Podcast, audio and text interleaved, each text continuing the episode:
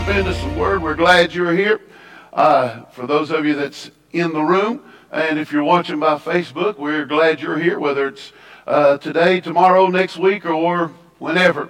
Let's pray. Father, we thank you for today. We thank you for who you are and what you are in our life. We glorify and magnify you. We praise you in the beauty of your holiness. We thank you for all that you've done, all that you're doing. Father, let the words jump off the page and right into our spirit. Let it change us. Let it make us even more like you because your word is alive. Your word is sharp. Your word has the ability to cut away what needs cut away and to repair what needs repaired. And so we just praise you in all things. In Jesus' name, amen. Exactly what I said would happen, happened. And you all don't know it because you wasn't in here to hear about it. But uh, if you see Idra laughing, you know who I'm talking about. All right. Listen, we last week we started this uh, series called "It Is Settled." Um, we had initially started this uh, and called it something else, but uh, when I got into it, I thought this is where we need to be. And uh, if I end here tonight, uh, I don't know if he's got an idea of, of continuing where he's going to go because he'll be up next week.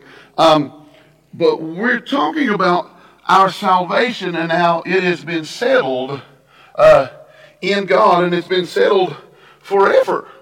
Um, the word says that he chose us in him from the foundation of the world, that Jesus was the lamb that was slain from the foundation of the world. And so what played out on Calvary and what played out at the cross is just for our vision of what God had already considered done from the very foundation of the world. So last week, just to review a little bit, we looked at some things of why Jesus' sacrifice was necessary, why it was sufficient, it was enough um, uh, how to live in the freedom of being a new creation, um, what, it, what God was reconciling himself, God was reconciling the world to himself, what that meant, and uh, how to walk in righteousness. Now, later on, uh, if I was teaching a, a Bible school right now, I would suggest a book to you. You know what that means, right?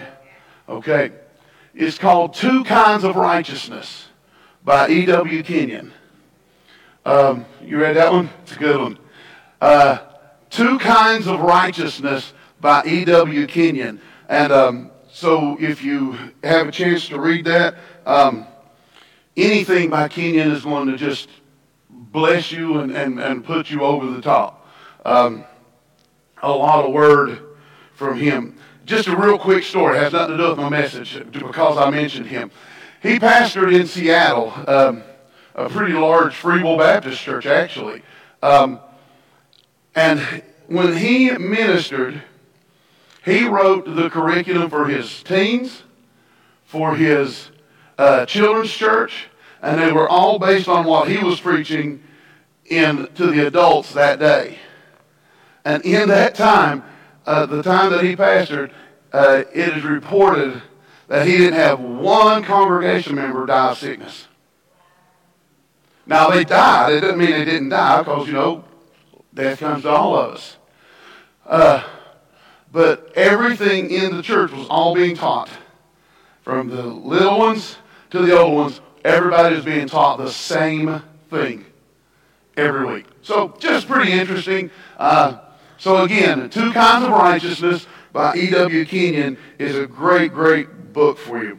Um, uh, tonight we're going to read a lot of the same scriptures that we read last week. Hopefully we can get into them a little bit deeper. And uh, we know that God has granted us forgiveness. Um, and it paved the way for us to forgive others. Uh, he initiated love toward us so that we could extend love. Now, here's some things I want to say because tonight we're going to call this the power of grace. And I get accused of a lot of things because of the way I preach this. Um, and I'm okay with that. You know, I've been in ministry for over 30 years now. I've been called everything uh, coming and going. But here's the thing I want us to get See, my wife said, Yep. Here's the thing I want us to get grace does not absolve us from action. Rather, it allows us to rely on Jesus when our own determination and our own strength fall short.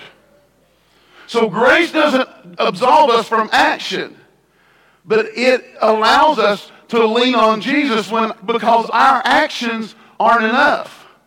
Um, I'll save that for later on when I preach this again. Um, what grace did and what Christ did on the cross, it represents a shift from the old Mosaic law over to the new. That, that you realize that Mosaic law realized, realized, relied on self resilience. We still have a, a, a, a, culture, especially in an Americanized church, that still relies, you really can't tell much difference between the law and, and what, what we have under grace now, what we call grace. We'll sing Amazing Grace, how sweet the sound that saved a wretch like me, but that only works as long as I can be a good little boy and check all the right boxes and do all the right things because then grace is no longer extended to me. That's like saying God just turned me loose and said, you know what? Enough with you, out the door. And so, but what, now let me say something else. When you, when you start understanding grace, here's another thing that happened. It often, people use it as an excuse to live like hell. Grace does not absolve us from action, but what it does is it allows us to rely on Jesus when our own self efforts fall short. Amen? So, what, it, what it, this grace is, it's a shift from the Mosaic law of self reliance, doing everything right, checking all the right boxes.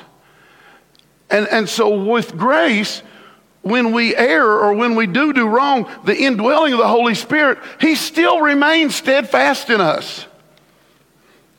He's continually purifying the believer, constantly.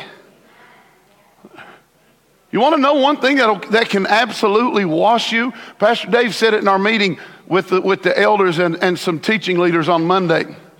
He said, The water will wash them clean. Well, you know what the water is? It's the Word. The Word says it's the water of the Word that cleanses us. Uh, so we know that Jesus' his, uh, um, blood took away sin, it settled sin. We talked about that last week. But when we, I want today, I hope to offer you a little bit of balance.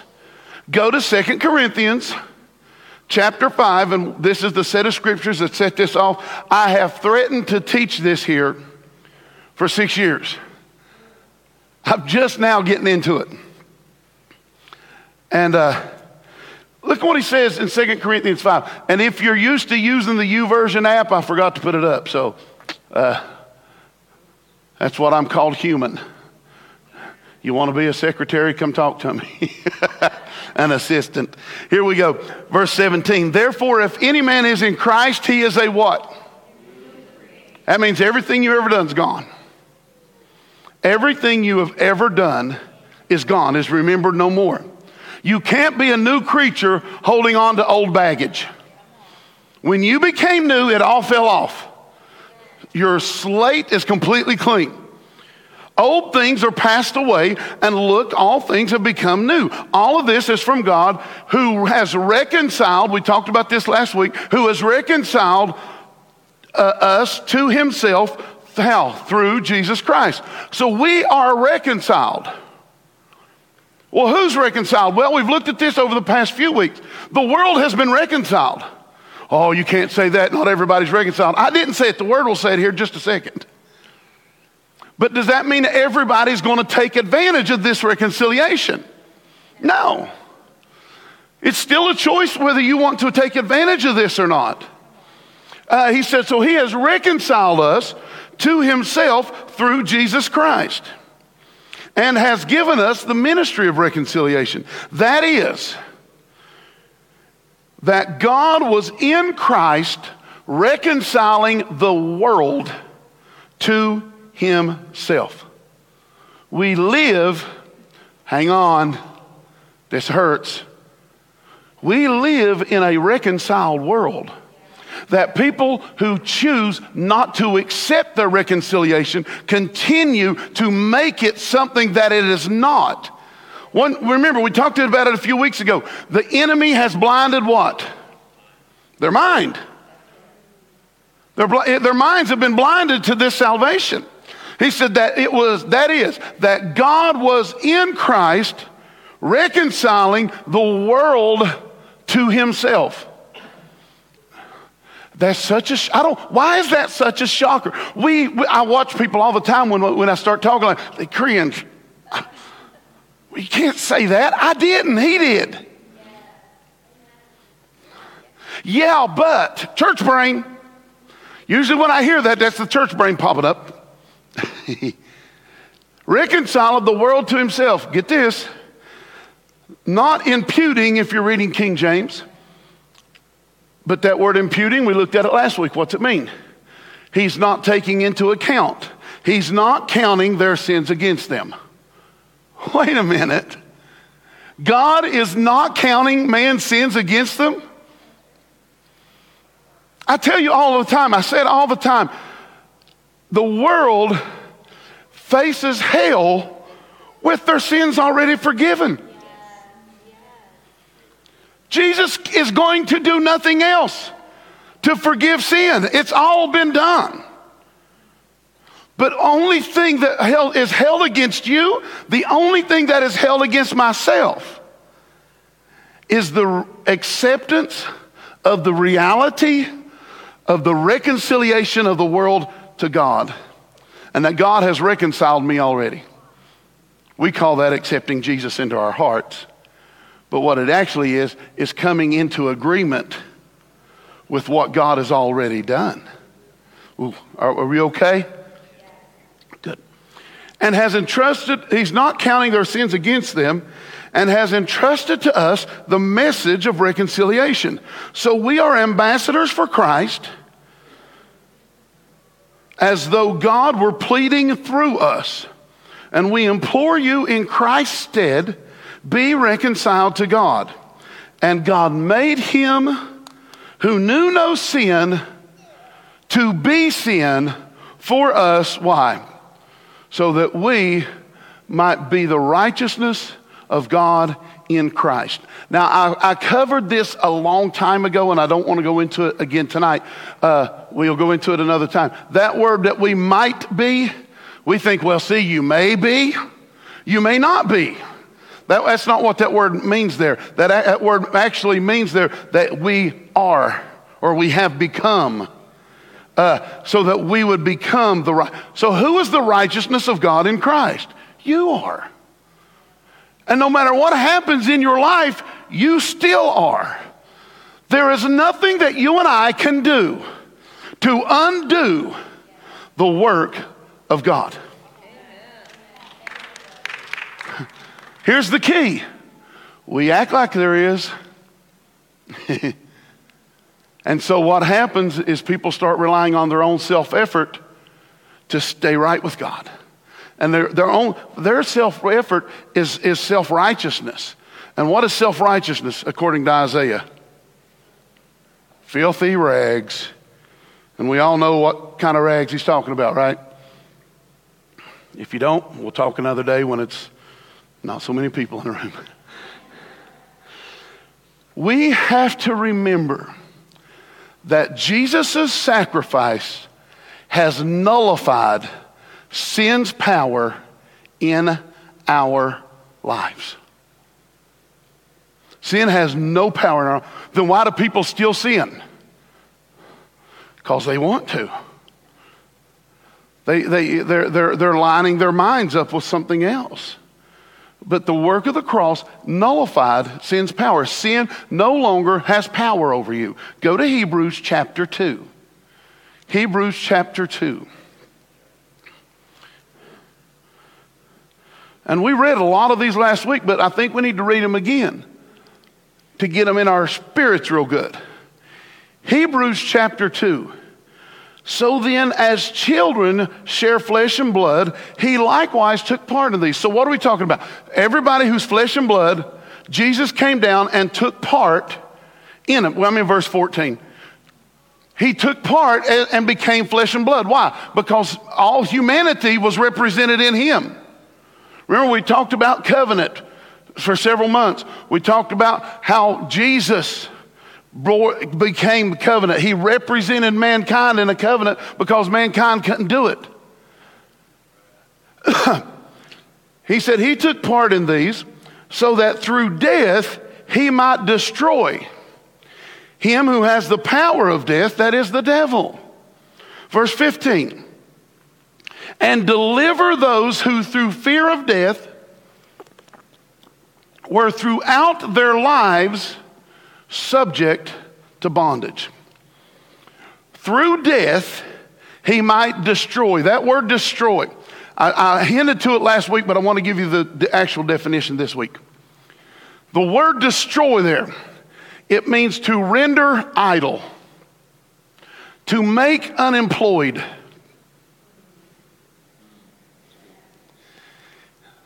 The devil is an unemployed foe in your life. He has been rendered idle. He has no power over you. He has no authority over you. We get this idea that, oh, when we go to hell, the devil's down there pitchforking everybody and, you know, he, he don't own hell. he is a completely unemployed, rendered idle foe. The rest of it, the definition of that word destroy, it means to be inactive.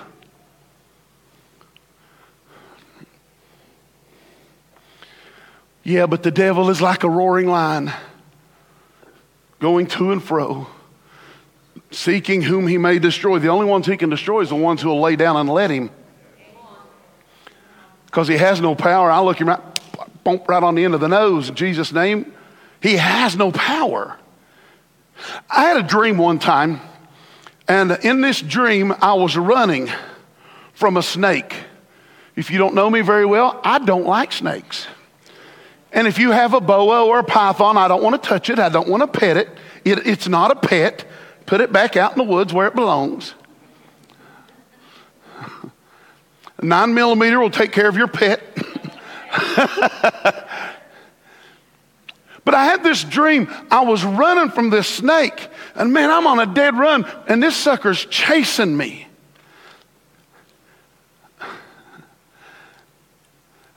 And all of a sudden, I hear Holy Spirit say, Look back at it. And I looked back at it, and its mouth was open to strike, but it had no teeth.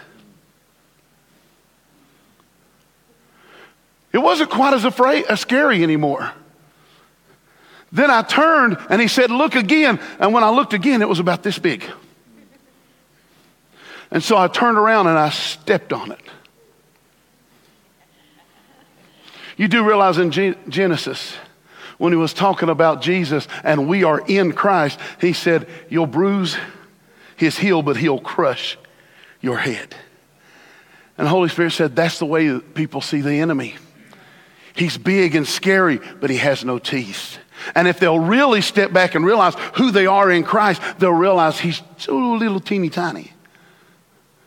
But you know why we have messed this up so bad, Joe? Is because we've are as as our, as parents, as grandparents, and growing up, we always heard the term "devil will get you." Don't do that; the devil will get you. Oh, don't say that; the devil will get you. We have created a culture that is vilified a defeated enemy. a villain is something you have to fight. An enemy, a, a defeated foe, is something you can control. Come on. So when he said he destroyed, he made the enemy inactive. It means to be in the word, I'm still on the word destroy, inoperative, to cause a person or a thing to have no further efficacy. He has no more effect. So you mean all this stuff and he has no effect, then whose fault is half the stuff that's going on in the world? Look in the mirror. Whose fault is it the things that's going on in my life? All I have to do is look in the mirror and find the biggest devil I've ever seen. Because I'll refuse to line up with what the word says about me that I am reconciled, I am sanctified, I am holy. But yeah, but what if I do this and what if I do that? I still can't undo the work of Jesus. Nothing I can do can undo that work. Oh, glory. And when I understand that, I can go back to him and say, hey, Daddy, I did it again. And then he cleans me off and he sets me up. He doesn't get out of my sight. He's never done that. Mm. The word destroy, that he might destroy, means to deprive of force and influence and power. The enemy has no power over you. So he can't force you to do anything. Why do I do it? Because I forget who I actually am. I forget that I'm holy. See, when we really understand this, all these things that we do, we find ourselves not wanting to do anymore. Because I'm holy, and a holy doesn't do this. Righteous doesn't do this. But I'm not righteous. You can't undo what God's already done. We are free from the bondage of Satan, the defeated. This, uh, now, here, get this. This doesn't mean the devil doesn't exist. Just means we've been free from him. Will he always come back and try to get you to side with him? That's all sin is, is when I decide to side with his ideas. He'll always come back to get you to side with him. And you know what? Sometimes I do. but it doesn't make me any less reconciled to God.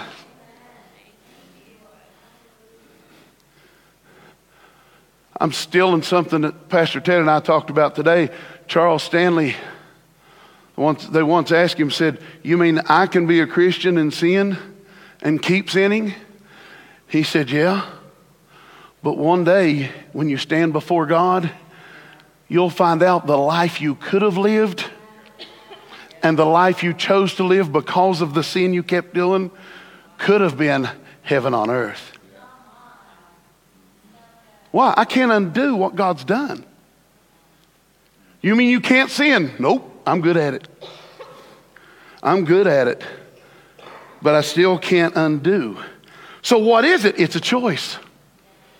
It's a choice that you make, it's a choice that I make. We're going to talk about some things tonight. Romans chapter 6, let's just stay into this. Y'all okay?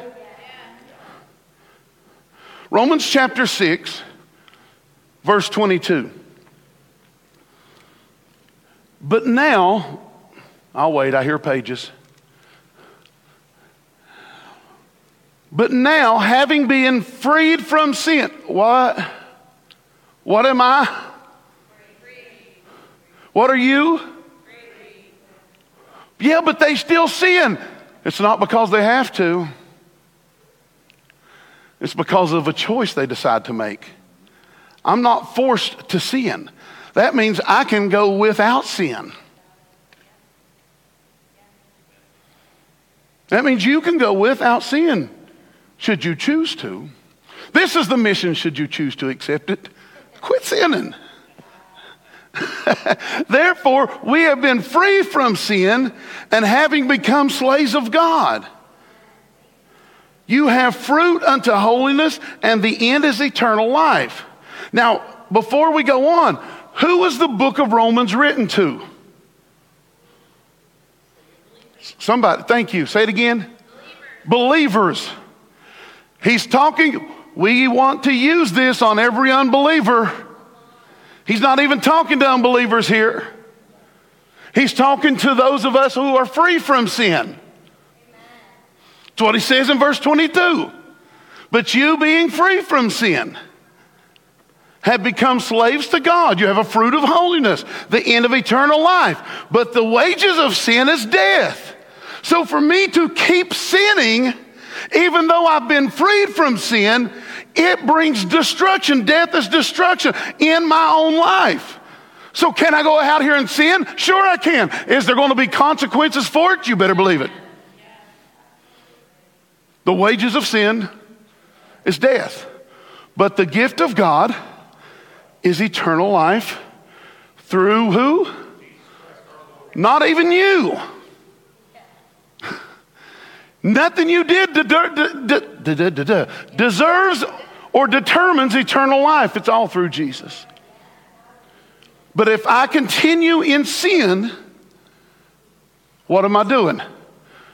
Bringing death. I'm just continuing to bring death to myself. Isn't it funny how we have used this to unbelievers who've not even accepted the truth of salvation? They've not accepted the message of reconciliation. They're choosing to continue to be in bondage. We'll, we'll get there. Go, jump back to Hebrews 10. We're going, we're going to spend a lot of time in 10 and, and probably Romans some more. I don't think we're going very many more places than that tonight. Romans 10, verse 14. Romans 10, verse 14. Huh? Hebrews, thank you. I would have realized it when I started reading, y'all looked at me funny. Hebrews chapter 10, verse 14. For by one offering, he has forever perfected those who are sanctified. We have looked at this over the past several weeks, especially when we looked at who is sanctified, who is the chosen, who is the predestined. Us, the world. The world is that predestined. We are that sanctified. He has forever perfected.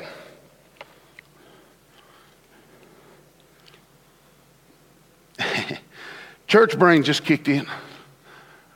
I felt like I heard the Holy Spirit say, Somebody thinks you're saying there is no hell and we don't have to worry about it. I didn't say that.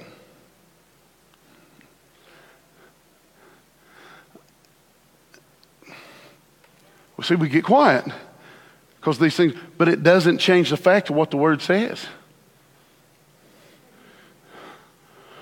For one sacrifice, one offering, he has forever perfected those who are sanctified. The Holy Spirit also witnesses to us about this.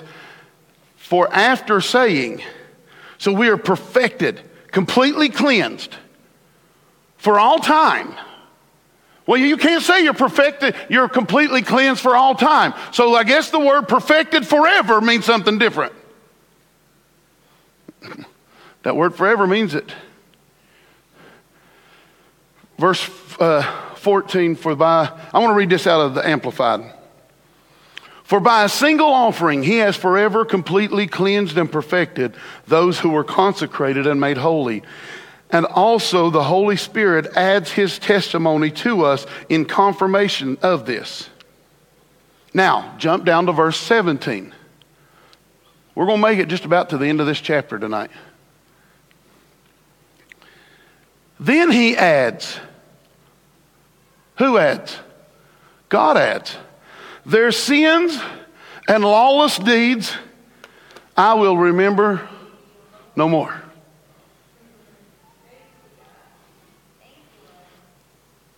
Well, then no wonder he cannot count man's sins against him because he don't remember. Their sins and lawless deeds I'll remember no more.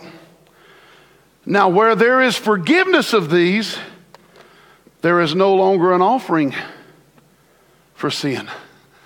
In other words, once forgiveness is granted, an offering doesn't have to be offered anymore. That's why Jesus was that one offering that forever perfected those who are being sanctified. And where there is forgiveness, there is no more offering needed. If forgiveness wasn't really forgiven, forgiven. If forgiveness wasn't really given, Jesus would have to be the sacrificial lamb that was in the Mosaic law that had to be sacrificed over and over and over and over again, like somehow he came up short when dealing with your sin. That the creator of the universe, this is what we've been taught to believe though, that the creator of the universe, who breathes out stars, who knows them all by name, who knows the number of the hair on your head, who weighs the waters of the universe in the hollow of his hand, who knows the measure of the dust and the dirt in the universe, that somehow he was not enough to overcome your best efforts of self sanctification. How arrogant are we? And what a little God we have taught people to believe in.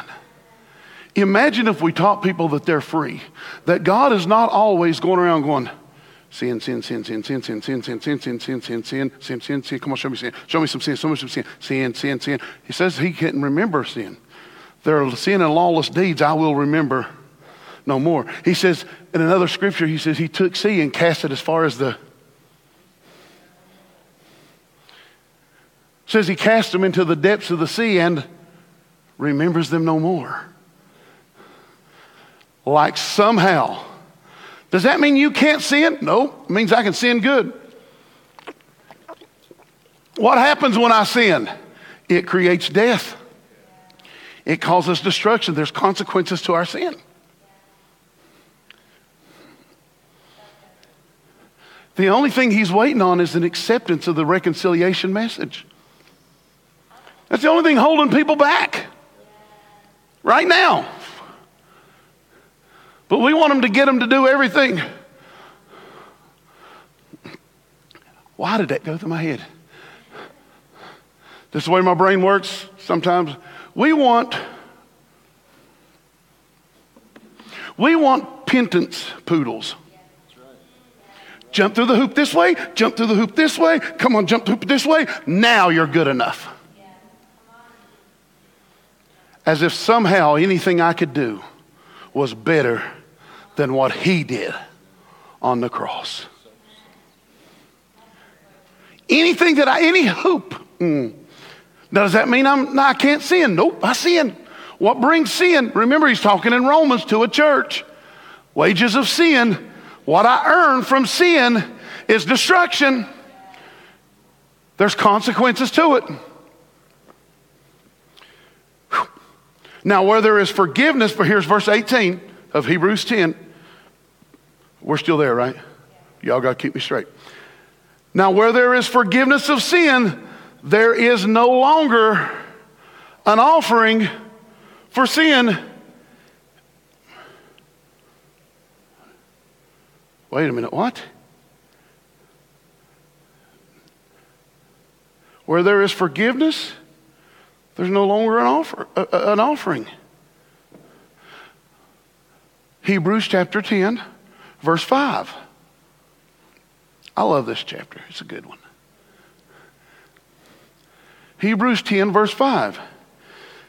Therefore, when he came into the world, he said, Sacrifices and offerings you did not desire. In other words, when he came into the world, the end of sacrifices and offerings was here. He said, You don't want any more sacrifices and offerings. Why? Because the, real, the one offering that would forever settle the score was getting ready to be offered. He said, you did not desire sacrifices and offerings, but a body you have prepared for me. Why? Because mankind was getting ready to experience the greatest reconciliation, the greatest restoration it had ever seen since the beginning when he called land back out of the sea.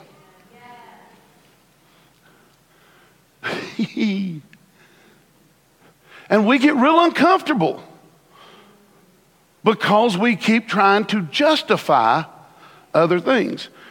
It's funny, we, I see so many people trying to justify sin and other people trying to justify what causes us to sin, and others trying to justify this, the only justification is in the cross. And it was at once, and it was enough. And I can't undo that. You can't undo that. Now, can I live completely outside of it? Absolutely, I can. I can live outside of that. That's a choice. We see people making it every day. They're making that choice every day. And what will happen? The wages of sin is death. Destruction will come. Man, folks. But when, we, when will we teach people that they're free? That they don't have to be held in bondage to sin because sin lost its bondage over them. Even those who have not received the message of reconciliation from us yet, sin still has lost its bondage on them. I saw a perfect picture the other day and I meant to screenshot it and put it on Facebook and I ran in. It was about 7.30 in the morning. I said, Dee, look at this. She's trying to put her makeup on, get ready for work because I get to come in later than she does. And uh, I said, look, and it was this warrior on his knees. And it said, this is what sin really looks like. And there's these big battleship chains coming from this side and big battleship chains coming from this side. Did you see this one? But they were missing, they couldn't touch. And this warrior had put his arm through this side and his arm through this side and was completing it. The only thing that held him in sin was for him to just let go of it. He was free, but he held on like this. And that's what we do. And that's what, that's what so many who still are walking around unbelieving, that's all they're doing. They're walking around like this. And we choose to stay in the bondages of sin. We choose to stay. I saw a video one time. They were doing some research on some monkeys and they couldn't catch them because they were so doggone smart. But these monkeys like sweets. So they put these sweets inside of a hollowed out log. It was just big enough for their hand to go in. So when the monkey would reach his hand in, he'd close his fist and his hand wouldn't come out because he was stuck. And they would run in to capture these apes so they could study them, and the apes was easily captured when all they had to do was let go. They were only held by what they held onto. We are only held by what we hold on to because the effects and the power of sin has been broken. Because where there is forgiveness, there is no more sacrifices required. Well, I got to give up this and I got to do this and I got to do that. Where there is forgiveness, there's no more sacrifices required. Remember, we read the scripture last week. Shall we continue in sin? Paul said what? God forbid. So if you think this is a license to sin, God forbid, this is a license to be free. Ah, we have misused this as a license to try to sin. It's really a license to be free from sin and not be held in chains anymore. But we made it something else. And we're monkeys with our hands stuck in the log. Verse 6 In burnt offerings and sacrifices for sin, you had no pleasure. See, the old law was always man trying to do it himself. And God had no pleasure in that. Then I said, See, I have come to do your will, O God, as it is written of me in the volume of the book.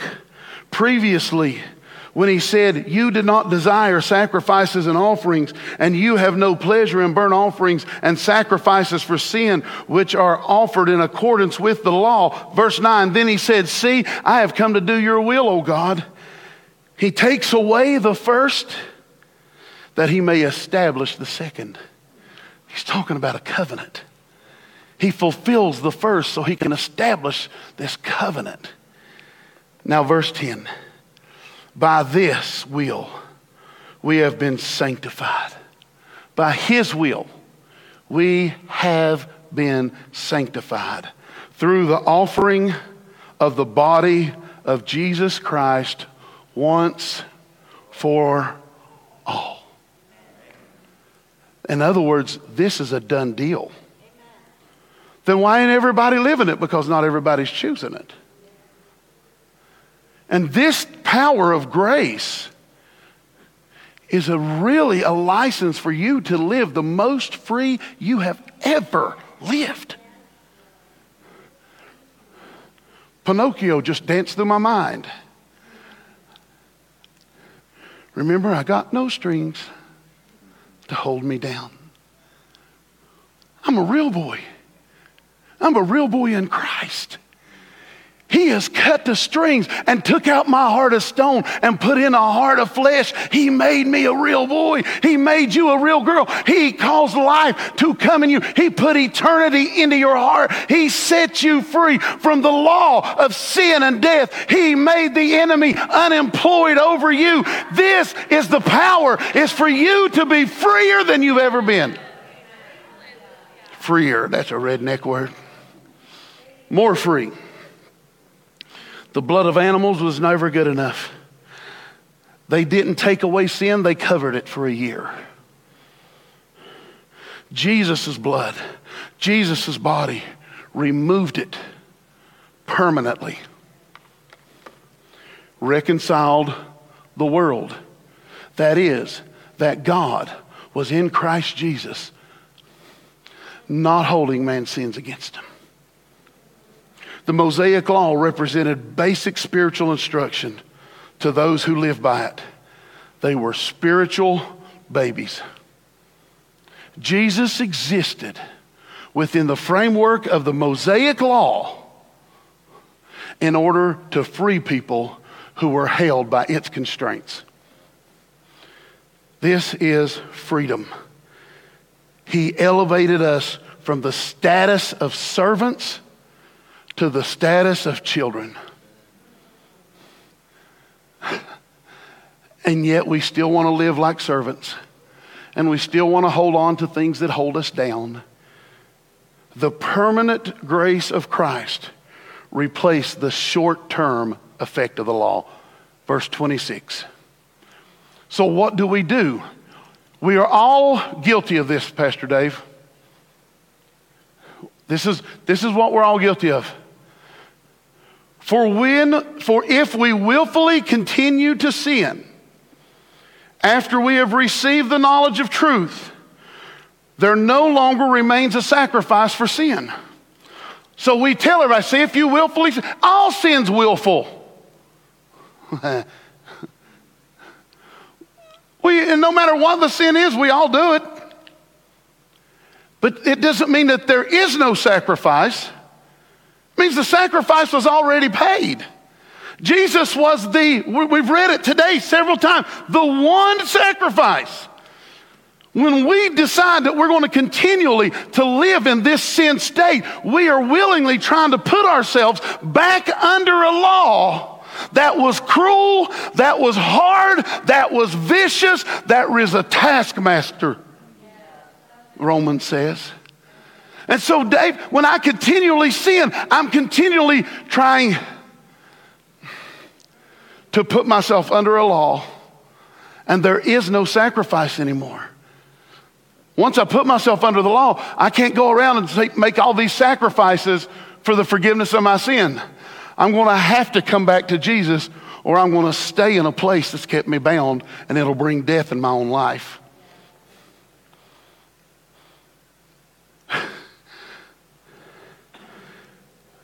There no longer remains a sacrifice for sin. In other words,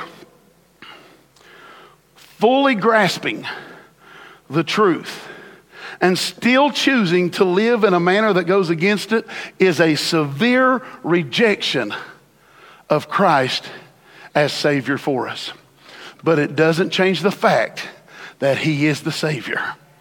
And it doesn't change the fact that He's already won. And it doesn't change the fact that sin doesn't have a hold on you, you have a hold on it. Ooh. The new covenant established by Christ is unique because it's not like the old religious system where sacrifices had to be made again and again and again. This new covenant says Jesus is the one, the ultimate, the final sacrifice. Folks, there is no plan B when it comes to salvation.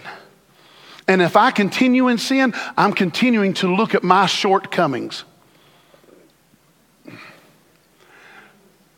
When I would counsel people when they were in addiction, they'd come to me and say, Brent, I relapsed. I said, okay. Then what happened? Well, then I did it again. Why? Because I felt so bad about doing it. And I didn't want to think that I had gotten so far and I messed up again. So I didn't want to think about that anymore. So I did it again. And then when I sobered up, I thought, I've done this twice now. I, see, shame comes in. The only person in control of this was them. They had already been freed. I'm talking about people who were free. That's what, that's what our own self righteousness does to us. It reminds me, oh, look at me. I'm just so low. I'm just an old, lowly sinner saved by grace. I need to do better. I need to do better. I need to do better. Jesus already did better. Better than you'll ever do.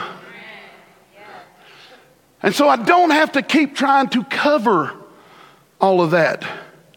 Verse 27. Are you with me? Does it make sense? But a fearful, now this is what happens at my severe rejection of the one sacrifice but a fearful expectation of judgment and fiery indignation, which will devour the adversaries. When we decide to ignore and reject this gift, we're essentially setting ourselves up for self imposed penalties. And who's going to judge me harder than me? Who's going to get mad? Let me tell you, have you ever done something you swore you was never going to do again? Okay. And then you did it again. Who was harder? Who was the hardest person on you? You. That's why my patients would keep going back and using again. They were always trying to make a sacrifice, always trying to figure out how can I be better? How. Mm. We're setting ourselves up for self imposed. These aren't just minor consequences either, they can completely devastate our life. These sins can completely devastate our life. Monkey, open your hand. Let it go and escape. You have been set free. You have been set free. Jesus took punishment for our wrongdoings so we don't have to. In other words, I don't have to punish myself again and again and again and again and again and again and again and again. I did it again. Oh, I, I need to feel like dirt. I need to feel like. Now, should there be some repentance? Absolutely. I need to change my mind about what's got me lying here, lying to myself, thinking I'm not holy, thinking I'm not righteous an enemy who has been rendered useless has convinced me that I'm in the same boat as him.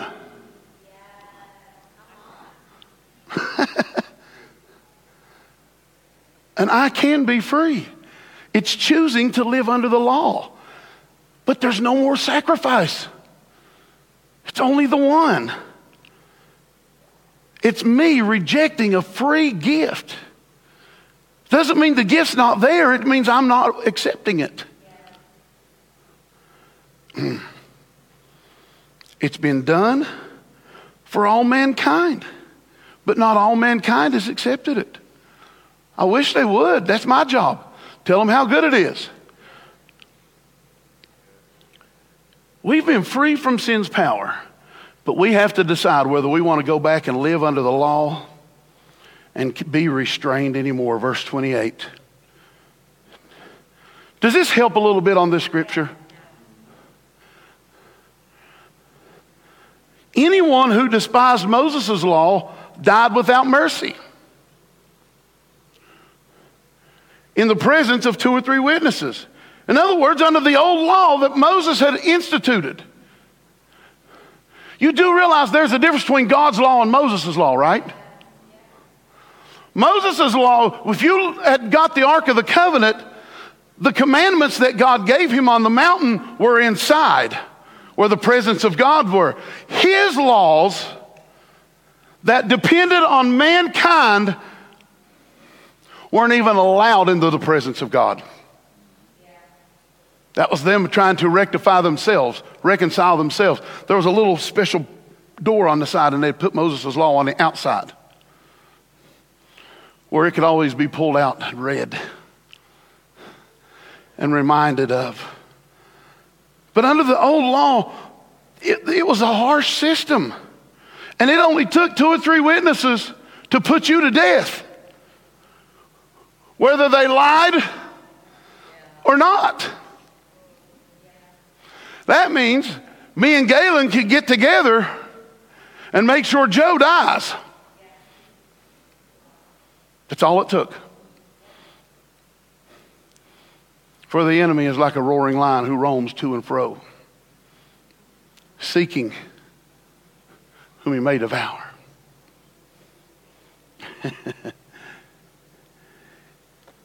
there was no room in the old law for second chances. There was no room for grace. And the grace of the new covenant, when we live a life that's guided by it, we are removed from the fear of judgment. Because in grace Himself, and I'm say Himself because He is Jesus, is the complete embodiment of the perfect law. And I have been found in Him. I was crucified with Him, I was buried with Him, and I resurrected with Him. And as Him, as He took on humanity in His body, he settled humanity's sin problem. Now the job is to get everybody to understand it and believe it. Verse 29. How much more severe the punishment do you suppose deserves? Who has trampled underfoot the Son of God and has regarded the blood of the covenant that sanctified him to be a common thing. In other words, it's just another law. And look what it says here and has insulted the Spirit of grace. Consider how severe this judgment. When we try to say, for some reason, God, you wasn't good enough, my sin is stronger, and so I put myself under a law and I'm looking for a way out, and there is no more sacrifice to be found. I'm eventually going to have to go back to Jesus. And I'm going to have to fall before him because the wages of sin is severe judgment, punishment. But if we treat the gift of grace lightly, it's like a public insult to the Holy Spirit. In other words, when we opt to live by the old punitive law instead of the welcoming law of grace, that puts Jesus in the forefront of everything. We live under the hammer of the old law. Verse 30. For we know him who said, Vengeance is mine, says the Lord, I will repay. Who's he talking to here? Believers. Believers. The Lord will judge his people. Absolutely, he's talking about his people here. The Lord will judge. Why do we automatically assume that that judgment determines hell or heaven? When there's grace. Well, you don't believe in hell? Absolutely, I do. That's why I say it all the time. The world faces hell with their sins forgiven. So, but if we don't listen to this as a whole, that's what people take away. But he's talking to church here. Those who are familiar with just, just religious texts, Pastor Ted could tell you this. God has always been about restoring peace and order. That's what judgment does, isn't it? It restores peace and order. Even when I stand before Him as the idiot that I am, who keeps hanging on to sin that I've been set free from, He will still judge me to restore to peace and order. That's what judgment is for. you mean there's no, you, I should never feel guilty? Didn't say that. He says you should live holy as He's holy. Well, what's holy? We can go on and on and on. Because what some denominations say is holy, not in the Word. But yet, man, we have sat in real good judgment of a whole lot of people because they didn't live up to. Hmm.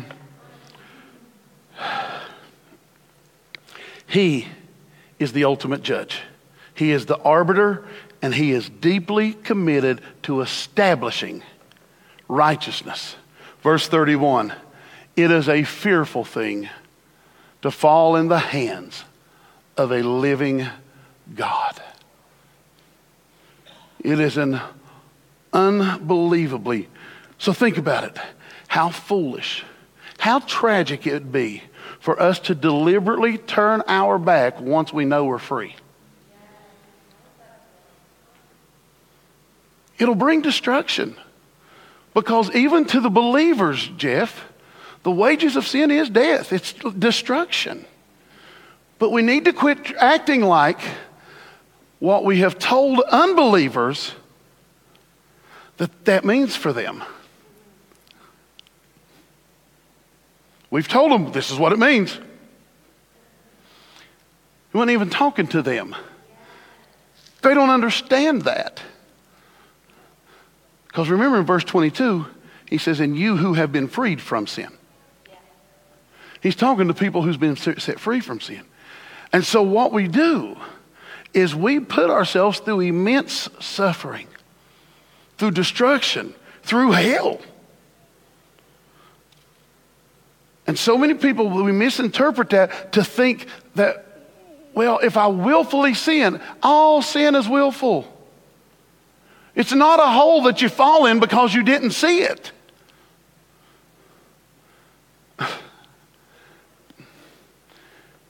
And we'll never find another sacrifice than Jesus, so just come back to Jesus.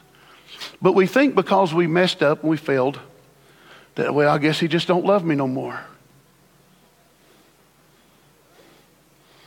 Yeah, but I see this is why when you get people who have struggled with addiction and they first awaken to salvation and they come to church and all of a sudden they show up one Sunday and they are wiped out of their gourd higher than a kite. The church, I knew they didn't get it. They got it the same time you did. While you were yet sinners, He died for you. They got it back then. They haven't figured out they're free yet. They come in living all kinds of different lifestyles, and we look at them and go, You old sinner. How about you new believer? Here, let me show you how to come out of this. Because those who are strong in faith should lead those who aren't. Didn't say they aren't in faith. It says that they haven't figured out how free they are yet. Just because you're blessed and highly favored and you have figured out that you're the monkey that opened its hand doesn't mean that they haven't figured out yet. I challenge this church to get ready for everything. Every type of person, and they're going to come in and they're wiped out and they're going to come in living things that you would not believe. And I'm daring you to keep your mouth shut.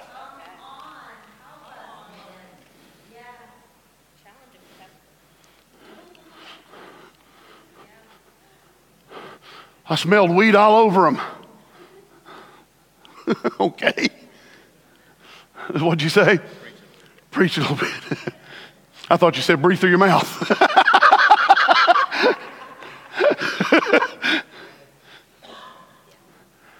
so, where else should they be? Yeah, but they can't be saved and they can't have Jesus in their heart. They got him the same way you did by accepting the reconciliation that was done on the cross. And that's all it took. Now, do they have a ways to go and a few things to learn? Absolutely, they do. But who's going to be the ones that'll take them by the hand and say, I know you messed up, let's go? I know you fouled up, let's go. Or are we going to be the ones that stand over them with a boot on their throat, saying you should have got it right the first time, like you did? Come on. We act like there is no more sacrifice for sin. There's not. He already came. He already did it. They don't have to work up some other sacrifice. Well, what if they don't come out of it real fast? When's the last time you got mad at a baby for being a baby? When's the last time you kicked a kid because it fell down after it started to take a few steps? Our problem has become we expect them to act like those of us that's been in this thing for 35 years, 40 years, 50 years, 60 years, however long. And the difference is the sins I still choose to hang on to, I think you're somehow not as bad as the sin that they hang on to. Not as visible, Bob said. There is no more sacrifice. And you know what sin does? Destroys. In the life of believers, sin still destroys. But you don't have to sin. You've been set free from sin. And we can do nothing to pardon and cleanse ourselves. When we try to make rules and regulations that govern behaviors, it does nothing but put us back under a law. And if we live in grace, we understand that we've been set free. Jesus needed to only make this one time. A few more verses, you good? Romans 6. Romans 6. I told you, Hebrews 10, Romans 6 today, verse 1. Bless Pastor Ted so he can go home and get to work tomorrow.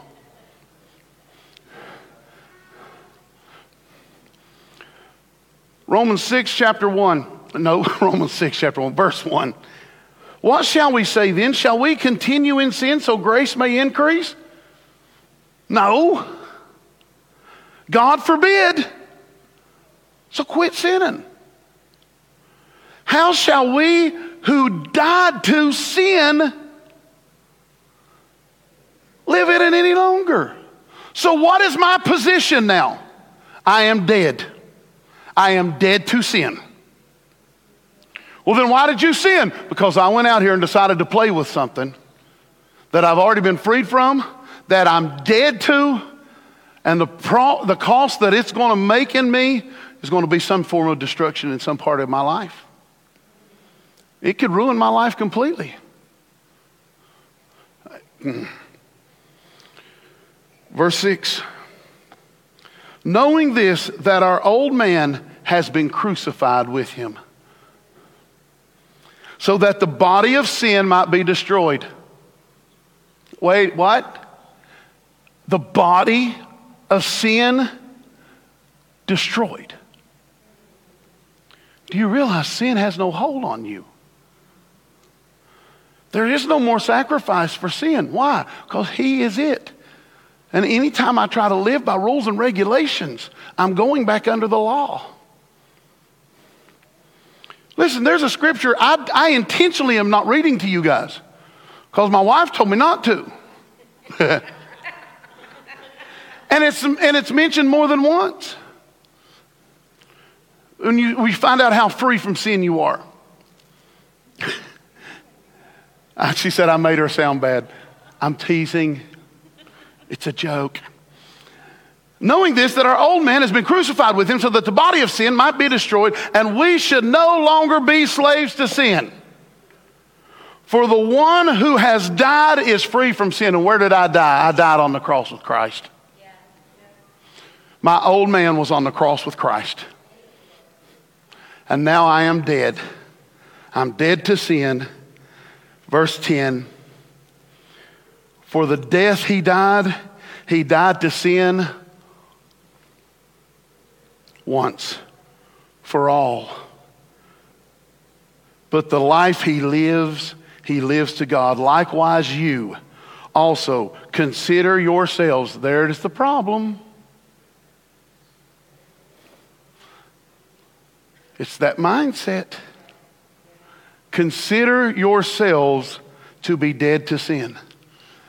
Pastor Dave, we have not allowed people to consider themselves dead to sin because we've stood up in pulpits for so many years and told them how bad they were, how awful they were, how low they were, how they're only going to make it by the skin of their teeth and they ain't got skin on their teeth, so you might not make it anyhow. And you consider yourself to be dead to sin and but alive to God through who? Not anything you did. Jesus Christ our Lord. So that tells me there's a mindset that has to take place. A sin consciousness versus a righteous consciousness. I can consider myself dead to sin and alive to God, or I can consider myself dead to God and alive to sin. And that's called repentance, metanoia, changing of the mind. So this is a, just a free for all. Sin anytime you want. Nope. This is a license to be free Amen. from sin, not free to sin. Hear me. It's a license to be free from it, not to be free to it. Okay. Therefore, do not let sin reign over your mortal bodies. Who's in control of that? You are. Do not let sin, let go, monkey. Do not let sin reign in your mortal body, that you should obey it in its lust. Do not yield yourself members to sin. This is what you're doing. He's leading all of this down to verse 23 for the wages of sin. But verse 22 says, But you're free from sin. But if you choose to, to continue this, then destruction brings, sin brings destruction. Verse 13, do not yield your members to sin as instruments of unrighteousness, but yield yourselves to God. Who's doing this? You are. As those who are alive from the dead, and your bodies to God as instruments of righteousness. For sin shall not have dominion over you. Why have we never taught people this? We wanted to tell them how bad they were not how free they were. For sin shall not have dominion over you. Why? Because it's dead. He killed it. The cross settled it. For you are not under the law, but under grace. What then? Shall we sin because we're not under the law, but under grace? Look what he says here God forbid. So hear me clearly. Facebook world and Harvest Christian Fellowship. Don't sin. There's consequences. It brings destruction. You don't have to. You're free. And you're only held by what you hold on to. God forbid that we should sin. Verse 16. Do you not know to whom you yield yourselves as slaves to obey? You are slaves to the one whom you obey. You are a slave to who you decide to be a slave to. And we have been set free to be slaves to God. Let me tell you, a slave in God's house is a child.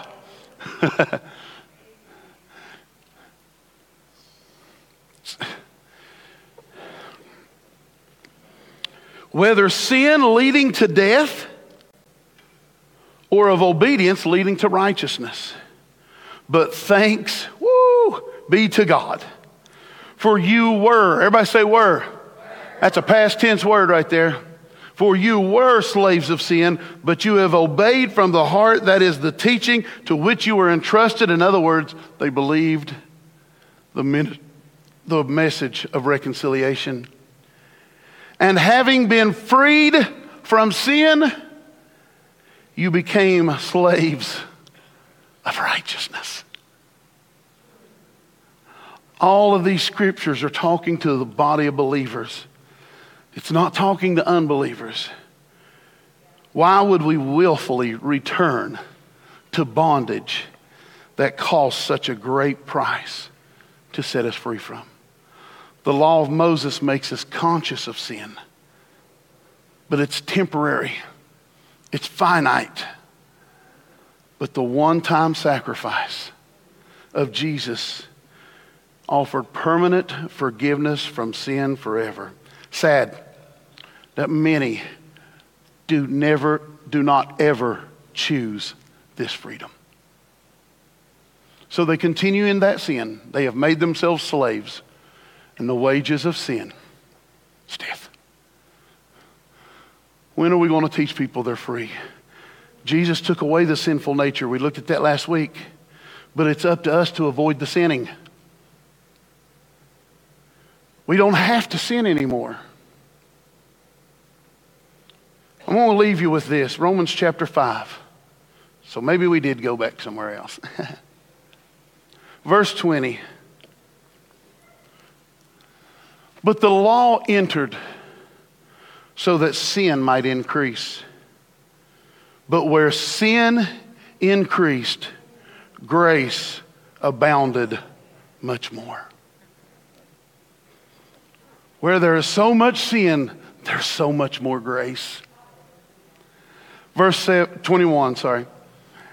So that just as sin reigned in death, grace might reign through righteousness unto eternal life through Jesus Christ our Lord. So when we try to go back to live in this old way, we're looking at Jesus and saying that wasn't enough. And what does that do? That brings a judgment. That brings death. But it also brings a judgment as a believer, not as an unbeliever. Can I say that again? That judgment is a judgment to a believer who have accepted the message of reconciliation, not an unbeliever who rejected the message of reconciliation. Got to remember who it's written to. And whom the Son sets free, free indeed. Let's pray. Father, we thank you for today. We thank you for this word. Father, I hope today that my words are clear. I ask that you sink it into our hearts. Let it rest into our spirits. Let us realize just how free in you we are.